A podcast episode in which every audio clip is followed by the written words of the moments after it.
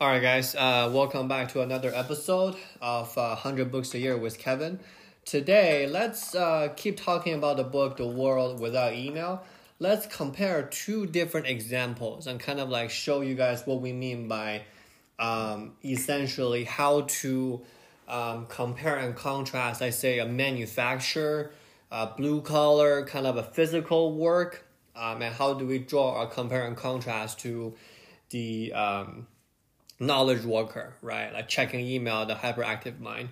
Um, so this whole idea kind of trying to um, center around the principle called the attention capital principle.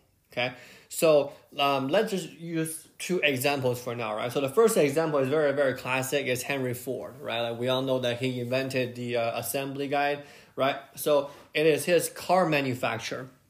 So um, he in, he really invented the idea of a of a assembly chain, and then he after that he reinvests into building cars with interchangeable parts, right? So before like in the early um, Italian car, right? Like uh, if you're looking at some uh, Ferraris or or uh, Lamborghinis, right? Like they their parts are unique to that car. And, once that car part broke down it's very hard to repair and it's a pain to manufacture as well right? Um, henry ford changed that right after he invented the um, assembly chain. So just give you guys a little bit of a quick history right? So how how does henry ford um, trying to put together a car right? So in in the beginning ford tries to do a worker assembly Right. So one person is the main uh, assembler, and then the other worker, maybe two, uh, maybe three, are feeding him parts.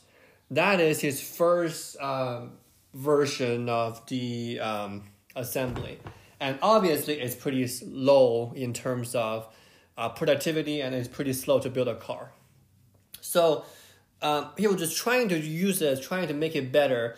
And about five years after he started using this method, he's he uh, he thinks, hmm, what if we we kind of instead of from uh, have workers move around the car, what if we have the workers uh, just uh, be there, don't move, and have the car go go uh, around the worker, right? That is the brilliant thing about the assembly guy, which you know it is pretty much everybody uses right now, is we let the people be a stationary and then we move the car around it, right? So just that one change shortened the, the time to build a Model T from 12 and a half hours per one car to 93 minutes per one car. Not just amazing, right? Now, a second example I want to touch on, just to give you guys a little bit more of a compare and contrast. In the book, um, they talk about a, a tech startup in Germany. They do a five hour workday every single day. And uh, what it is, is um, it's a 16 person tech, a startup called uh, Reigon, I think, R E I G A G N G O N. Um, so their workday is from 8 a.m. to 1 p.m. Okay? Um, during that workday, there's no social media, there's uh, restrictive meetings, they don't do meetings at all, and then they really don't want to send emails at all. And then there's no really like take your uh, work to home kind of a thing there's no late night emails as well. Like everything needs to be done at the office. And then you're like, okay, how do like how do they do it, right? So here's what they did.